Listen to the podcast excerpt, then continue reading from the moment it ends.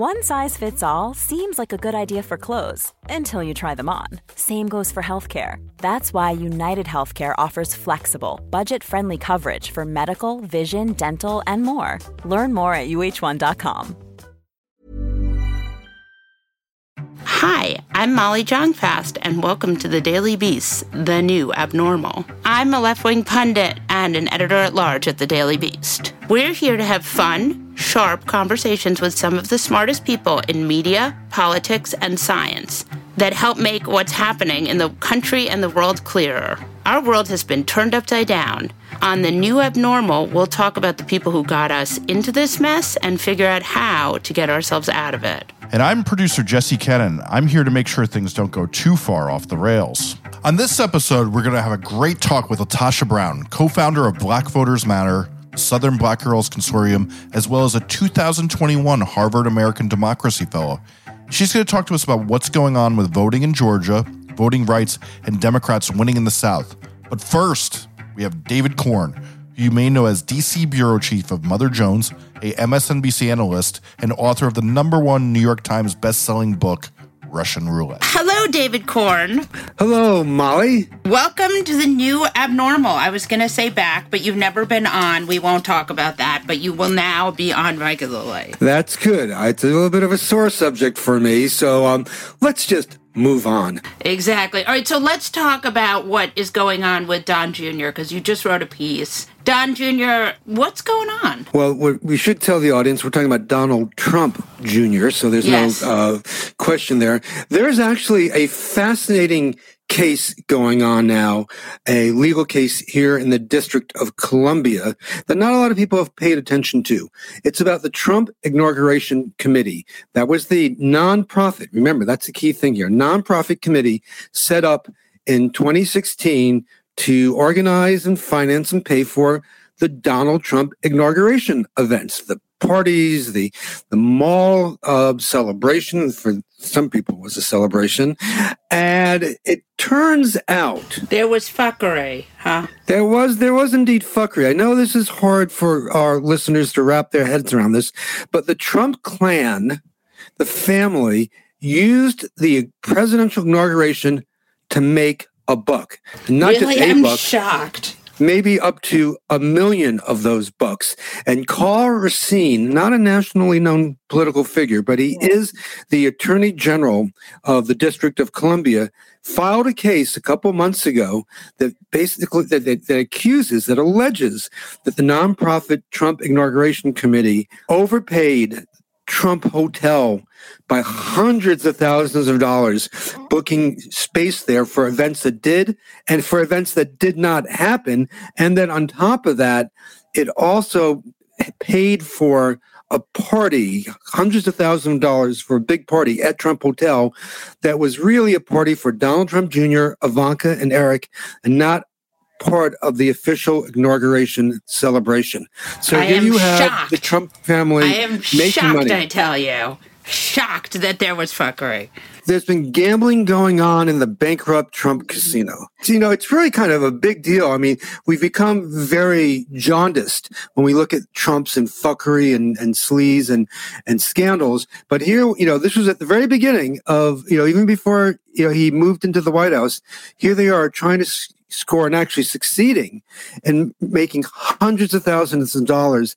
And so what the attorney general wants to do is say, listen, you're a nonprofit. Or the inauguration committee was a nonprofit. It is not allowed to engage in self dealing with the Trump hotel and the Trump organization to make money for that. It's not allowed to pay for private parties. You have to give that money back to me and I will give it to real charities because nonprofit money is supposed to be used for charitable events. And so, you know, the suit was filed at the end of last year. It's just getting going. Uh, there have been some great filings submitted by the attorney general. And in the course of doing this, he has hauled in for depositions Ivanka, Tom Barrack, who was the billionaire pal of Donald Trump, who was the chair of the inauguration committee, a lot of people who worked on the committee, and a guy named Donald Trump Jr. So explain to us how he lied, though. Okay, so now we're getting to Donald Trump Jr. So he was Yes. brought in for a, a deposition, and some of the depositions have been made public. Some have, not all of them have been yet. And going through his deposition, and I should say, in looking at the inauguration uh, scandal, I was able to obtain a lot of internal documents and material from from inside the inauguration committee. I found instances when he said things, and he's testifying under oath. He swore to tell the truth. This is um, like testifying at a trial. Uh, that he said things that were contradicted by these documents, by other people's recollections, other depositions, statements that really appeared to be false, utterly false statements. And, and the first one that I, I, I- I described in this piece of Mother Jones that came out this week was when he was asked about Stephanie Winston Wolkoff, who is the person who kind of blew the whistle. And uh, he said, I don't know her. Uh, yeah, I've heard of her, but I don't know her. And if and she was in this room, I, I I probably wouldn't recognize her, which is interesting because Donald Trump has said that a lot in depositions when asked if he knew if he knows someone. I wouldn't recognize them anyway. That's an aside. Junior or senior says that? Senior has said that, so it's like a family pattern here. So I came across a videotape from one of the prominent, one of the key inauguration events, the candlelight dinner at Union Station here in Washington. I'm sure uh, your invitation got misplaced, Molly. Yeah, where was And, uh, mine? I never get invited to anything. And the video there shows first Donald Trump Sr. from the podium saying, Great event, great event. Tom Barrack, Stephanie, uh, Winston, you guys did a great job. And then it cuts to Donald Trump Jr. saying, This is incredible. Stephanie and Tom did an incredible job. This is historic, guys, historic. Now, that certainly would give you some indication that he knows her and would probably recognize her. But beyond that, there, as they would say, and there's more. I have doc, I have emails from Donald Trump Jr. to Stephanie Winston Wolkoff What? during the during the planning of the inauguration. He had What? talent that he wanted to offer her, and he writes Oh, these very oh who is the talent? well, it- he didn't say, so that's kind of funny. I wish I wish we knew. I wish we knew too. It's probably Benny Johnson. And you know, one of the things he said in his deposition was, "I had no involvement with her." He didn't even say, "I don't recall," which is usually the dodge. I don't recall having any involvement with her. He said, "I didn't have any involvement with her." Well, here we have emails saying he did. So you have the woman who, you know, blew the whistle and said, "Don't do this." Then you have the guy who had a personal private party thrown for him and who shares in the revenue stream into the Trump Hotel, uh, saying, never saw her before. I wouldn't even recognize if she walked into the room.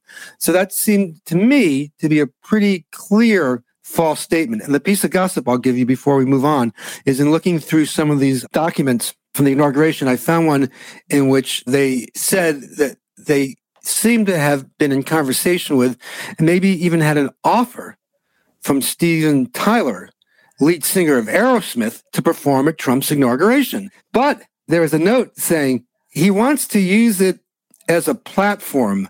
So we're going to say no to this. A platform for what? Well, I don't know, but I will tell you from the book I did, Russia Roulette, which you've heard of, Molly. Yes.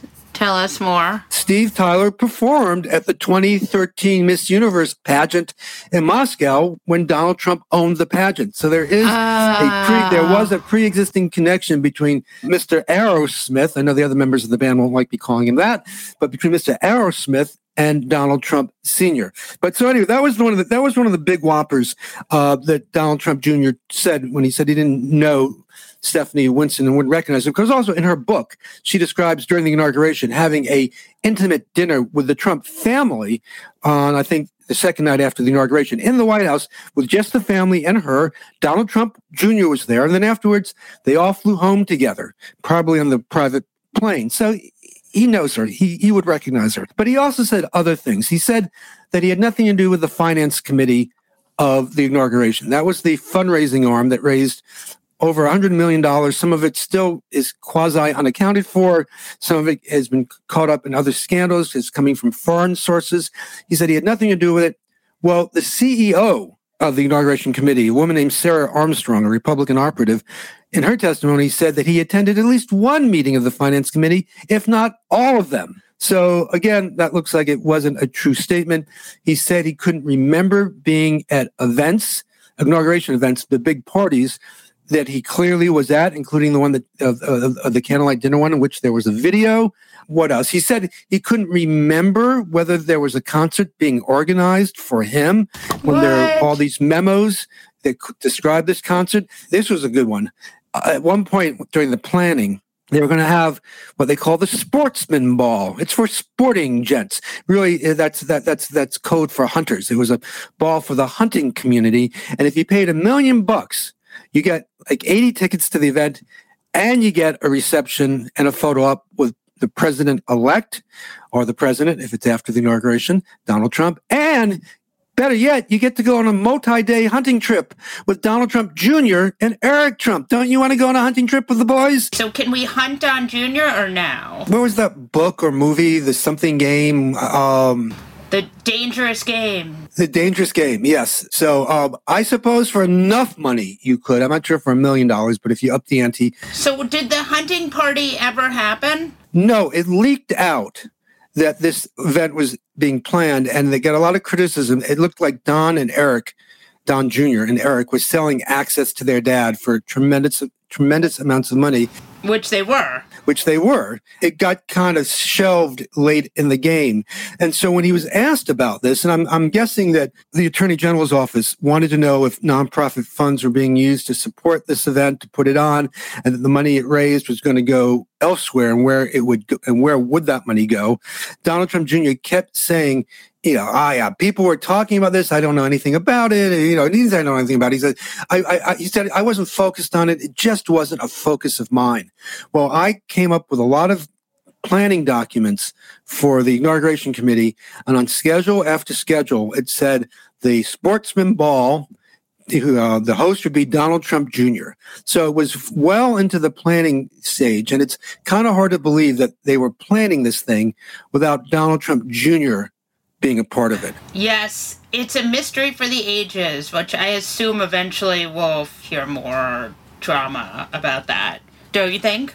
I mean, well, I think this case is going to go on, and I think uh, right now it looks like Racine has a good chance of winning. Which it's not a criminal case at this stage, so that would mean that no one is going to go off to the hoosegow, and I'll take any excuse to say the word hoosegow. Yeah, you know, it would mean that you know the Trump inauguration committee would, would have to find a way to give back a million or so dollars. And, you know, you look at what happened with the Trump Foundation. Well, they're good for it. You can see that there's a pattern here of, of misusing and abusing charitable organizations. And I should say that say. I should say that the, the Trump organization, which of course is owned by the Trump family, is a defendant in the suit. So uh, it could be that the money may have to come out of their pocket, you know, the actual the, the, the Trump family itself. So um, it's you know not good news for them. Nothing that's surprising. We know that, but it does show us that even with the Trumps out of the White House, the scandals still continue. And the good note is there's still a chance for justice. Yeah, that's true. So talk to me about what other cases are going against the Trumps right now. Uh, Gee, I mean, the, the, the, New York City AG has been looking at the inauguration as well, but they also, the New York City AG and the New York City DA, the district attorney, Cyrus Vance, have both been looking at uh, Trump business practices and whether he and his business, and I think other members of the family, lied about the value of their assets. You know, sometimes if you want to, you know, if you're going to be taxed on something, you want to downplay the, oh, this, yeah. this property isn't worth anything. Now, if you want to use it to collateralize a bank loan or, or to buy insurance on it, you might say, this is worth a gazillion dollars. Right. And if you, you know, do both at the same time, you're defrauding either the government or your business uh, uh, partners. So there's a case by uh, uh, looking at that. Um, that's the case that people might hear about because that's the case in which Trump went to court to stop DA Cyrus Vance from obtaining from his, his tax, tax, returns. Tax returns. But they have them now, right? They have them now, and then also that could lead to other cases or other things. Once you know they start looking at that, so you know those are you know several cases. Also you know there's the E. Jean Carroll case, yeah, in which you know she's trying to get a DNA sample from Donald Trump Sr. Do you think that would happen? You have to really be committed to a lawsuit to want to get a DNA sample from Donald Trump. Yeah. And so, I mean, you know, she's done, you know, now that he's out of office, uh, she has a much better case. And, you know, the courts have been, you know, somewhat supportive of her lawsuit up to now. So we'll see where that goes. And then, you know, I saw something like there are 29 law cases involving the Trumps at this point. Uh, so there are there are others out there. I you know you need a scorecard. I don't have a scorecard right in front of me, but you know we can add lot. to that list. You know, drum roll, please. We can add to all that. Rudy Giuliani and Yes. Victoria Toensing. Talk to me about Rudy Giuliani and also Victoria Toensing. Let's go. Yeah, yeah, the sweetest guy in the world. Yeah, a mensch. You know, I, I I used to collect money for the homeless with him. I mean, he's Yeah. just he's just a great, wonderful human being. A Big heart. delight. Yeah. Big heart. Uh, you know, he, he just doesn't talk about that stuff. Yeah. As I, anyone who's listening to the show will know that he was raided. The former U.S. attorney who raided the mob, Department the Madison former Avenue. U.S. you know d- high-ranking DOJ official, Justice Raided. Department official, and the former mayor of New York, America's mayor, as some people might say, Not mine, was but raided. yeah. Was raided by the FBI and the U.S. attorneys that he used to oversee. Like, how much evidence must they have before they go into Rudy's house? to get a warrant of that nature, there is a bar. And that bar is you have to have a reasonable suspicion that a crime was committed, and you have to have a reasonable belief that the raid will turn up evidence of that crime. And you have to bring that to a judge who has to then assess it and agree with that. So that's just with any, but that's like if they wanted to raid Molly Jong fast. Actually, for you, they might drop the bar a little bit. But for the average American citizen, that's where the bar is. Now you have to believe that any, you know, that, that, uh, that the FBI, that the Justice Department, and I know most, I know the deep state, you know, the, the anti-deep staters won't believe this, but it's really true that the Justice Department judges would, would not say yes to something like this Right. if they thought it was, if it was on a lark because it will create a political and has created a, a firestorm. Took the You- firestorm right out of my mouth. That is, you know, if you're looking to read a tea leaf here, and of course, let's just say for all the kids out there, everybody is innocent until proven guilty. Donald Trump may, may not believe that. Rudy Giuliani may not believe that, but we as good Americans believe that. But so it, it does. If you're reading tea leaves, it would suggest to me that these guys had a good reason to go in and do this. Yes. Talk to me about Victoria Tenzinger. She got searched yesterday too? CNN reported yesterday that her home was also raided and searched yesterday. Victoria Toensing, who herself used to be a high-ranking anti-terrorism official in the Justice Department, and she's married to Joe diGenova. So I Yeah. assume it was his home too that was raided. He is a former U.S. attorney here in Washington D.C. And I've known Joe and Victoria for decades. I used to be friends with her daughter in, in like the late 80s, early 90s. And I used to be kind of friendly with them. But in the last, you know, 10 years, particularly under Trump, they've become far right wackos, believing all the deep state theories that you can come up with. He was basically booted off Fox for, you know, criticizing George Soros with anti-Semitic tropes.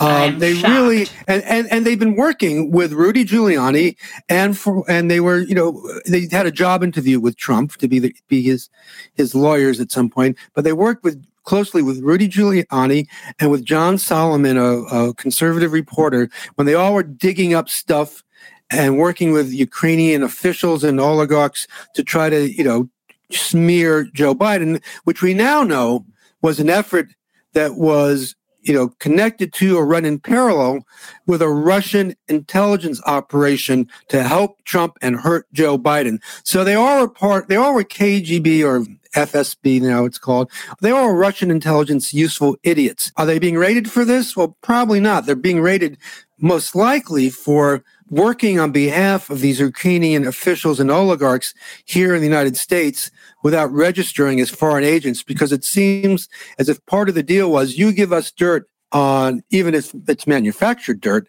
on Joe Biden and Ukraine, and we will do your bidding here in Washington because we have influence with Donald Trump. And if you want, say, this is the possibility, you want the U, the U.S. Uh, ambassador to the Ukraine fired because she's talking about corruption, and that gets in the way of your plans.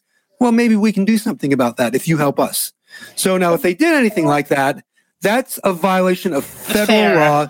FARA. I want to talk to you about FARA, though. FARA is largely kind of usually bad, but it's sort of a slap on the wrist often. I mean, it's often been under prosecuted, Right. Uh, which I think is bad. You know, fair to spell it out here is if you're working for a foreign entity, a government, a corporation, and trying to influence the U.S. government, Congress, the executive branch, the president, the White House, you can be paid to do that as long as you tell people you're doing that.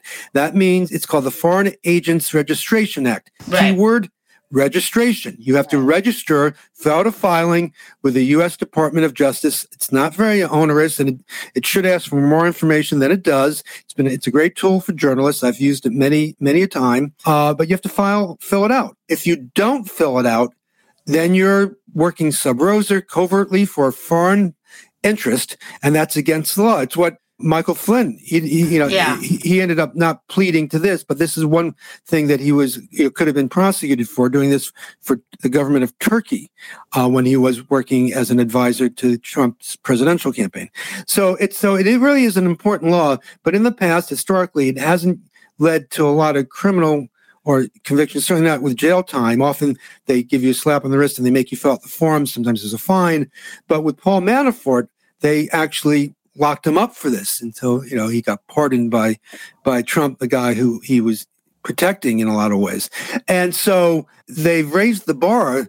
And if Rudy, Victoria Toensing, and Joe diGenova were involved in illegal, covert, clandestine lobbying, particularly if it's tied to a Russian intelligence smear operation, well, I would consider that a very serious case if I were on the other side, if I were them. So it's not something that if the U.S. attorneys decide and the Justice Department decides to decide to bring forward a case like that, I would not expect a slap on the wrist at the end of the day if there's a conviction. Fascinating stuff.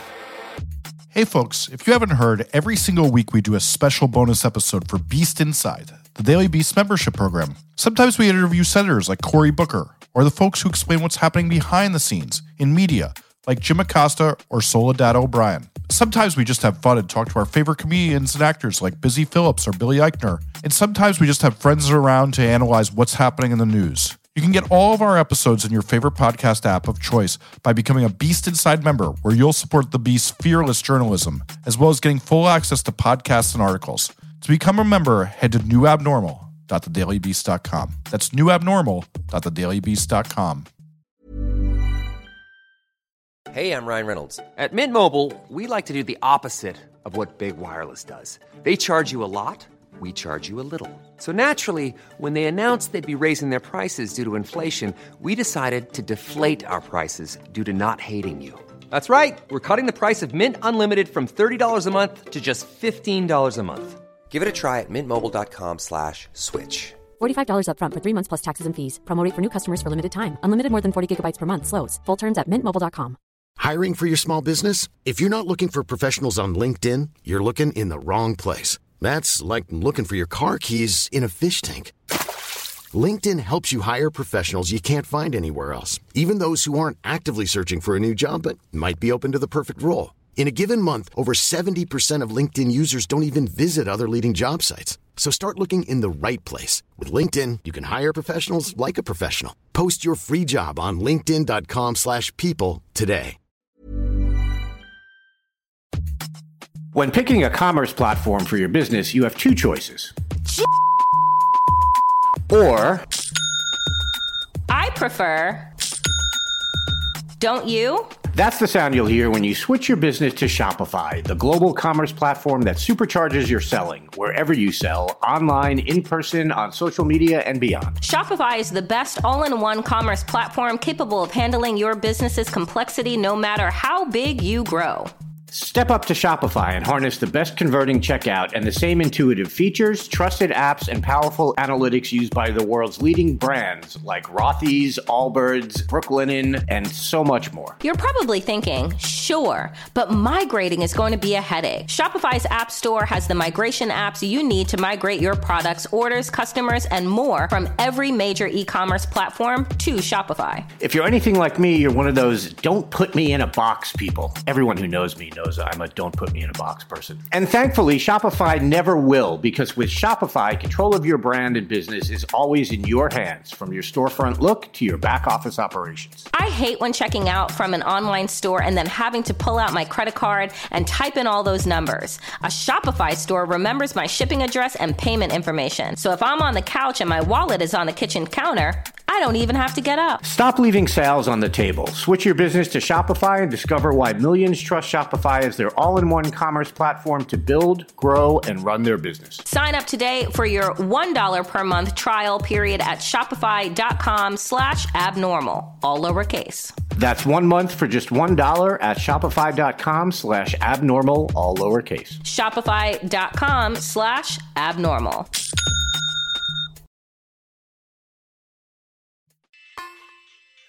LaTosha Brown is the co founder of Black Voters Matter and the Southern Black Girls Consortium. Welcome, LaTosha, to the new abnormal. Thank you for having me. I'm happy to be here. We're very excited to have you. You are really you're in Georgia. You're in the center of what's happening. Can you explain to us what's going on now on the ground? They passed this bill. What's the status?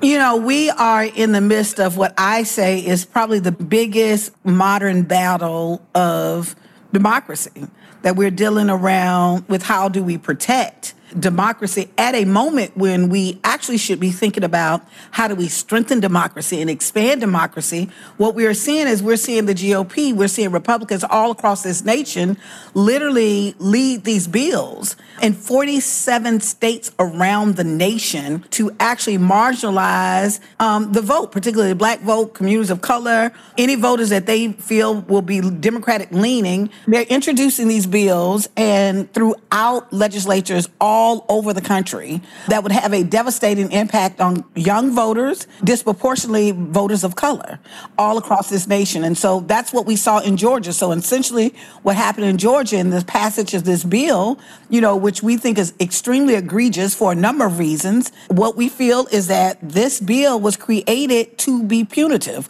It was to punish black voters for showing up and showing out in record numbers this last election cycle. The irony of it is that some of the elements of the bill, you know, that restrict access, that seeks to restrict access around absentee ballot voting and drop off voting, that literally the Republicans were the folks who actually introduced this legislation years ago in hopes that it was going to be a vehicle to provide access to rural white voters who they saw as their constituency base.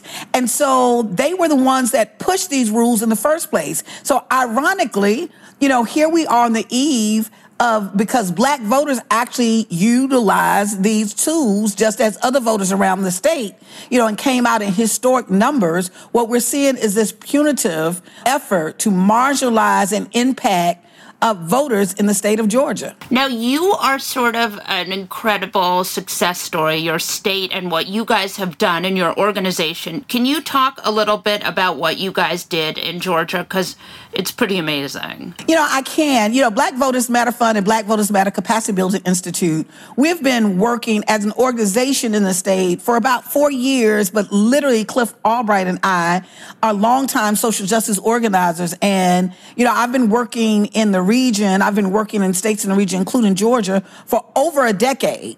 And so ultimately, over the last decade, there has been a shift of really putting a focus on how do we engage engage black voters in the state. You know that oftentimes what we were what we were starting to see is we're seeing where the inequities seem to be growing and growing. You know, we wanted to make sure that there was representation, but we also wanted to make sure that we had policy that was more reflective of the interests of our communities and, and advancing our communities and what we believe is for the entire state. And so the work that we've been doing you know, over the last years, um, and I would say really over the two decades, but but our organization in particular, last five years, you know, is that we have been doing grassroots organizing and supporting those groups on the ground. There are kind of three big buckets. The first thing that we've been doing is working to build the capacity and support grassroots groups throughout the state. What does that mean? You know, that means that in the last few years, we've been working in over 50 counties where we support small grassroots groups, whether or not they have a 501c3 status. It may be the group of women volunteers at the church that they're constantly doing voter registration and education. It may be a sorority, fraternity. It may be churches. It may be a social justice group. It may be a youth organization or an abolitionist group. But what we saw was a possibility and potential when community comes together. And what we felt is that ultimately, if we are to literally strengthen democracy, it is going to take engagement of our full our community and the full participation of our community. And so through that process, we have been supporting grassroots organizations and partners throughout the state by providing resources, providing tools, providing training for them, um, really being able to support them on issues. Some of those groups have been doing work around local referendums to local election races and being able to support them in that work and also to see ourselves as a coalition, as an alliance of working together. How do we build power locally, but also how do we actually leverage our work together? And so that's some of the work we're doing. The second bucket of the work that we've been doing is literally we understand the importance of leadership and literally being able to build the leadership pipeline. And one of our core principles is how do we support the leadership and voices of black women? And so we literally invest in those organizations and those efforts that are led by leaders in our community so that they literally can actually advance their vision forward and being able to provide that support as a leadership pipeline has had a tremendous impact, you know, on our community, on really around people being able to speak up and feel powerful and to feel educated on issues that oftentimes like will just go under the table and people are not aware of it.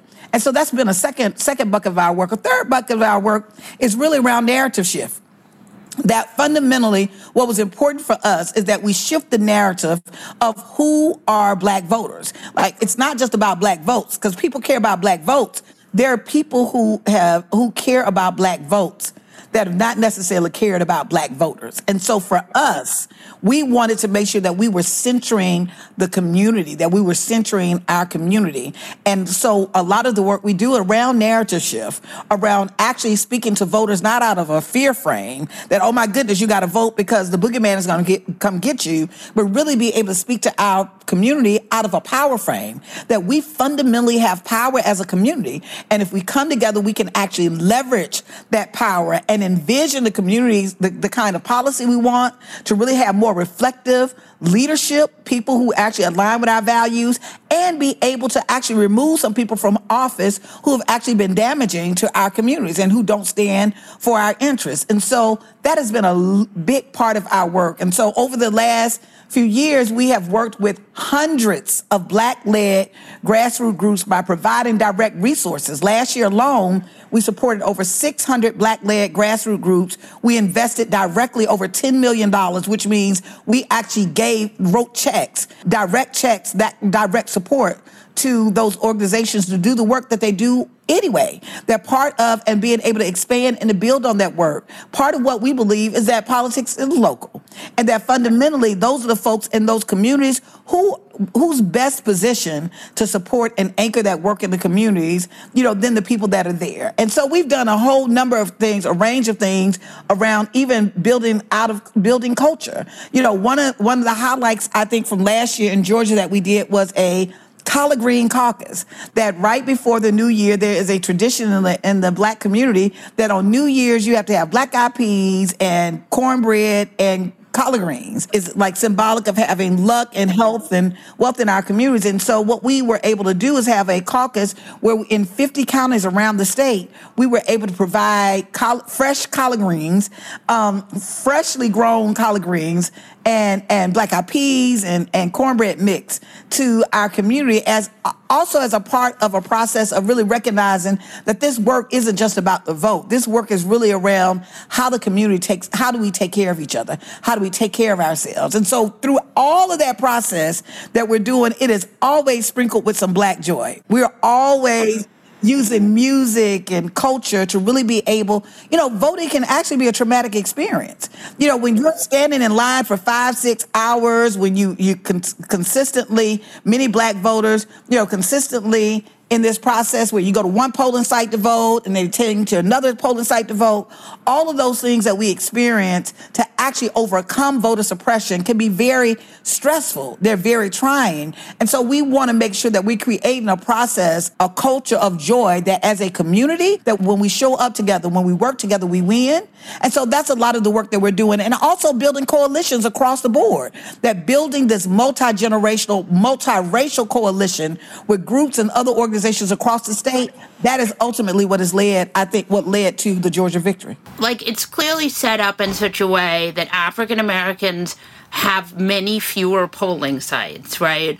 And that you know the neighborhoods that are you know predominantly African American, certainly in places like Georgia, have less polling sites, so people have to wait online longer, so they're de incentivized to vote. What can we do about that? That seems like a fundamental problem. That is a fundamental problem. The first thing, we have a clear opportunity to deal with that, not just in Georgia, but across the nation.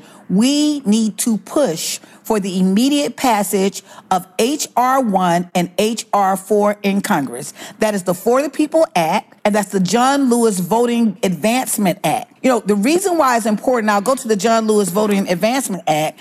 Part of the reason why it is important is because in 2013, the Voting Rights Act was essentially gutted, that the Supreme Court basically took out Section 5, which was called the Preclearance Clause. And essentially what that does is it would prevent states from just arbitrarily closing these polling sites as we've seen them do since that time and literally particularly and take a hard look at were there uh, implications that were driven by race or other issues that impacted protected classes and so in that space what the the john lewis advancement act does is it restores the voting rights act um, it creates a new formula but it actually puts the teeth back in the voting rights act so everybody that's listening to this right now we should be calling our senators we should be calling our congresspeople, although it's already out of the House and it's sitting in the Senate, we need to put pressure and demand that H.R. 1 and H.R. 4 are passed because what we are seeing is we're seeing that these states, that there's legislators in the state, particularly these GOP controlled state legislators that are operating in bad faith. And the only way that we can actually literally effectively protect voting rights will be federal legislation. And we're actually looking at that. We have the opportunity right now. So the first thing I think that we should do is to kind of educate ourselves on HR 1 for the People Act and HR 4, the John Lewis Voter Advancement Act, and push for the Senate to pass that. This is something I'm obsessed with because we had Mike Espy on a bunch of times. And like a state like Mississippi, can you work your magic there, please? We are working our magic there. Believe it. I'm sorry to be bossy, Listen, but no, no, no, no. You are it's so absolutely right. unfair. It is Mississippi is a interesting state. Let me tell you what my belief is about Mississippi. Believe it or not. Please. And this it may be because I have a biasness there because part of my family, I'm from Mississippi. My family, my father's family is from Mississippi. I grew up in Alabama, but I would go to Mississippi in the summer to visit my grandmother. My father's side is all from Mississippi. But let me say this that where there is oftentimes, if you take a look and see where there is great political oppression, that's usually where the greatest possibilities and promise um, lies is, exist. You know, when you're looking at the state of Mississippi, there's some things that I want to note that people may or may not know. You know, that Mississippi has the largest in terms of percentage of the voting electorate than any state in the country of black voters. And so black voters literally make over 30% of the population there. Yeah. That black voters and and there is a growing uh, Latinx uh, population as well, that the demographics are shifting in a way in, in, in Mississippi that there's so much promise and possibility that exists in that state. But what we see is that state has also been severely underinvested. There's been very little to no investment in that state as it relates to supporting um, civil uh, civil uh, rights, well, civic education and civic work, right? And so I think Mississippi is a key. I think it is ground zero as a state of showing when we empower and invest in people, how we can shift, how we can actually shift the political landscape of the state. But I will also say there are some really amazing things that are happening out of the state in spite of, you know, the beauty, beautiful thing about people that people who are resilient, that we oftentimes, it's innovation that in the midst of, of really oppressive systems, sometimes you see the greatest innovation. Some of the things that we're seeing in Mississippi right now, we're actually, believe it or not, replicating it in other states that you have the People's Assembly, which is based in Jackson, where they're literally in Jackson, Mississippi. I would say we have the most progressive mayor in the country, in the wow. nation, who is actually Chokwe Lumumba, who was just elected, who is extremely progressive. He's actually more progressive. I would challenge someone to find a, a more progressive mayor than Chokwe Lumumba. Here we have, in the midst of the deep, deep South, in the midst of the heart of the Confederacy, we have a progressive mayor that is so progressive that there are other elements like the People's Assembly that people are actually doing participatory budgeting. So wow. instead of just accepting kind of the, and I know this happens in other places, but rarely, it does not happen to the scale that it needs to happen, I think, across mm-hmm. the country. But I think there's some examples of literally in the midst of a highly contentious environment, oppressive environments, there's some really good work happening in the Gulf Coast in Mississippi and in Jackson, Mississippi, in the capital, that we're actually seeing these remarkable changes. You know, what's interesting is when you think about voters all across the nation, black women in the state of Mississippi have a higher turnout vote than any other constituency group in the country. Wow. And so the so the issue is what we've not done is we've not really invested in the organizations and the institutions that are pushing social justice and doing work. There's an organizations like um, One Voice Mississippi that has been doing an amazing work. Just a few years ago, there was some legislation that the community pushed that got brought to the forefront around education reform in the state of Mississippi, and fundamentally, it literally it almost passed. My my point is while we see on the surface some of some of this the regressive policies that we're seeing they're in response not because the people of mississippi um, don't have any power. It's actually quite the contrary that it is what you're seeing is you're seeing most of the regret most regressive tactics being used in places where people are getting organized. Yeah that makes a lot of sense. What is happening now on the ground in georgia because Delta and Coke said they disagreed with it, but it was like too late. And then Republicans were like, we now hate Delta and Coke. But what has the status been since then? So there's a couple of things that have happened. So since the passage of that bill, there's a corporate accountability campaign that we launched. Along with partners, we did a corporate accountability campaign was saying corporations have a responsibility of protecting democracy, that the right to vote is not a partisan issue. That's not a left issue, a right issue, a Democrat or Republican issue. That's a human rights issue that all people should have um, the right to actually operate in their agency and make a decision and a choice of what governs them and who governs them.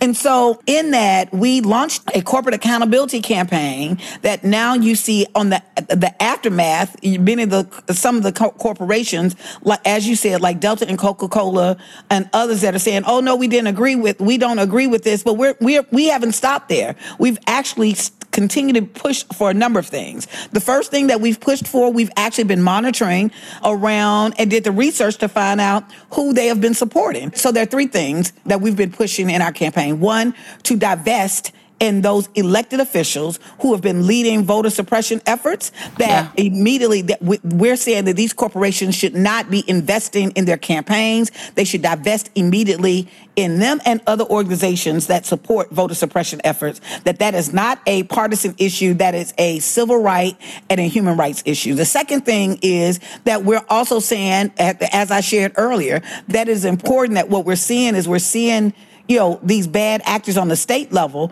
that we cannot just leave it in, in hands for, for those in the state, that we need a strong federal legislation, just as we needed strong federal legislation in 1965, which led to the passage of the Voting Rights Act, that we're there and we have an opportunity to pass that. So we're asking for support for H.R. 1 and H.R. 4. The third thing, though, is we're saying, no, this is not going to stand. We're not going to be in a state that because we participated in the election that we're going to be punished because we actually voted. So we're asking for the rescission that literally there is a repeal and, and, and this state has done that before, that there's a repeal of SB 202, that that bill is repealed. We're not just going to let that stay on the books and that's okay. So, how do we do that? How can we support you? Thank you. I think there's a number of things. I think one, the biggest, of the, the most effective tool that we've seen so far has been in organizing. When groups have organized and put pressure on their membership and got their membership to put pressure on these electeds, what we've seen is we've seen shifts. We've seen people lose their contracts. We've seen people change their, have a quote, change of heart or understanding about the bill. And so I think there's a number of things. I think the best investment at this point is to support those groups that are on the front lines doing the work. Groups like the New Georgia Project, groups like ours, Black Voters Matter, groups like Georgia Stand Up, the Georgia Coalition of the People's Agenda, the Georgia State Conference of the NAACP, the New Georgia Project PAC. My point is the best way that I think that people can be supportive is not only just kind of leaning into like lifting this issue up, but support those groups on the ground that are on the forefront leading the fight because it is also a public education campaign. This is going to be a public education campaign to put enough pressure where the community and voters are aware and put enough pressure on electeds to make sure that we build up the kind of pressure to get this rescinded. Who would rescind it just to get into the nuances? Not the nuances, the, the sort of nitty gritty. The legislature, we, would call, it would have to be called back to a vote. So it would be the next legislative session that starts in January. In that legislative session, it would, should, would be a bill that would come up and would say a, a repeal of that bill. So the pressure needs to be put on Governor Kemp. The pressure needs to be put on Governor Kemp. Governor Kemp and the and and the legislature. Yeah, wow. It's exciting what you're doing. The world is changing, the landscape is changing. I do want to, you know, in the midst of all that is happening, my I just want to just remind the audience that part of what is happening right now is is response to the people standing up. It is not we are literally moving forward. We have to demand better. And so even no matter where people are, if I can just tell them a couple of tips of what they should do, it's not just even terms of one help and lift up the work in Georgia. We're completely welcome that. But also, we're seeing this same kind of legislation pop up in 47 states across the nation. So I'm quite sure many people who are listening, this is happening in your state right now as well. And so it's really important that people pay attention to what is happening in their legislature, that they're putting pressure to stop these voter suppression efforts that is happening within their state, that they too, they put pressure on the Senate, that we all focus our attention on we need HR 1 and HR 4 to pass. You know, we put Biden in office, we put the, uh, we gave him favorable uh, circumstance for the Senate. We've got to hold them accountable. And so we need them to pass that. And I think the third thing is we actually have to literally build coalition, continue to build this work in this coalition together because that's why we're winning. We're winning because we're working together. Yeah. Oh, thank you so much. This was really, it was, it, you know, I always am struck by when I talk to activists, I, I'm always struck by that there's real hope and a sort of love of humanity. And it's really exciting. So thank you. Thank you. Thank you for having me. What's crazier than QAnon? More outlandish than Pizzagate? And scarier than a Mexican getaway with Ted Cruz? The answer is what the American right wing has planned next. Be one of the first to listen to Fever Dreams, the new podcast from the Daily Beast tracking the conspiracy slingers, orange acolytes, and straight up grifters pushing to retake power. Every Wednesday, hosts Swin Suebsaeng and Will Sommer check in on the movement of the radical right. Head to thedailybeast.com slash podcasts or your favorite podcast player to catch the first episode and get subscribed. That's Fever Dreams, which you can subscribe to wherever you get your podcasts. Hi, Jesse Cannon. Hi, Molly Jong Fast. Who is your fuck that guy today? I don't want to say he's the peak of Fail Son because he's not, right? That's a horse race that's fierce. Right? And I also think that like the thing with Andrew Giuliani, oh, I gave it away, is that like he's not Don Jr. He doesn't have millions of Twitter followers. He can't harass me on Twitter. But he is incredible at sounding like an asshole. And so yesterday, when his father he had his house searched, raided by the FBI, as one does, Andrew came out and said, If this can happen to my father, this could happen to anyone. and I'm sorry, but like, they're all, I mean, this is not a this could happen to anyone. This is like, if you, you know, if you do sleazy shit endlessly, eventually they come and raid your house. Andrew Giuliani, go fuck yourself. I think at this point, it's safe to say that whenever a Republican says this could happen to anyone, it means please pretend I'm not an elitist who's done something really shitty and I'm getting in trouble for it. Yeah, it's a pretty incredible saying. Who is your fuck that guy today, Jesse Cannon? Well, I'm going to aim at this one horrible person who's just it's like we're driving closer to the disaster this human is. One jd vance who is running for the ohio senate author of one of the worst books i've ever read the hillbilly elegy. One of the worst movies i've ever turned off by the same name. Yesterday in response to joe biden bringing out a proposal of universal daycare he tweeted universal daycare is class war against normal people And I think there was the phrase corporate daycare in there. oh oh yes yes yes and You'll remember corporate daycare. this is like that funny thing of like all these people who come from these like Bain capitalist backgrounds. They're like, no, really, I have a nuanced opinion on this. It's like, no, your nuanced opinion is all a bad opinion. These is not class war against normal people. This is actually trying to lift normal people up and give them freedoms in their lives and make their lives better. But as evidenced by Lauren Boebert with her fucking stupid blanket, Lyin' Ted pretending he's going to sleep, and just that all these people reflexively opposed Biden on like even things like not clapping for defeating cancer. These people just have to oppose everything, and it's so fucking stupid. And seriously, JD Vance, I hope to God we don't have to deal with you for a no- number of years because I'm already tired of it. Yeah, I want to say one last thing about Ted Cruz in our one segment. Ted Cruz uh, was, you know, there's this video of him sort of dozing off and then waking up, and someone was like, he's faking it. And I was like, that's almost worse.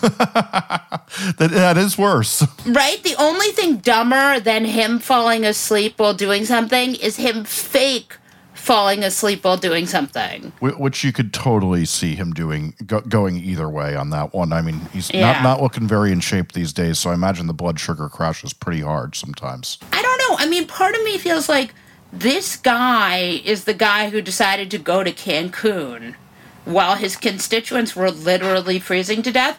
So mm. maybe that's the guy who pretends to fall asleep during Joe Biden's address, thinking that that's some kind of brilliant political jujitsu. Well, you know, you, me, and John Boehner both say, fuck that guy. That's right. But don't buy John Boehner's book. That's damn right. Do not buy John Boehner's book. Don't give that asshole any money. But I may buy that big wide, wide glass on the front just for a gag gift.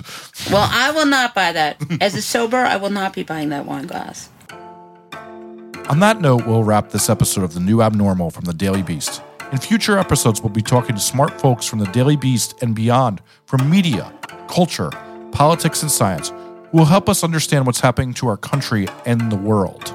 We hope you'll subscribe to us on your favorite podcast app and share the show on social media. Thanks so much for listening, and we'll see you again on the next episode.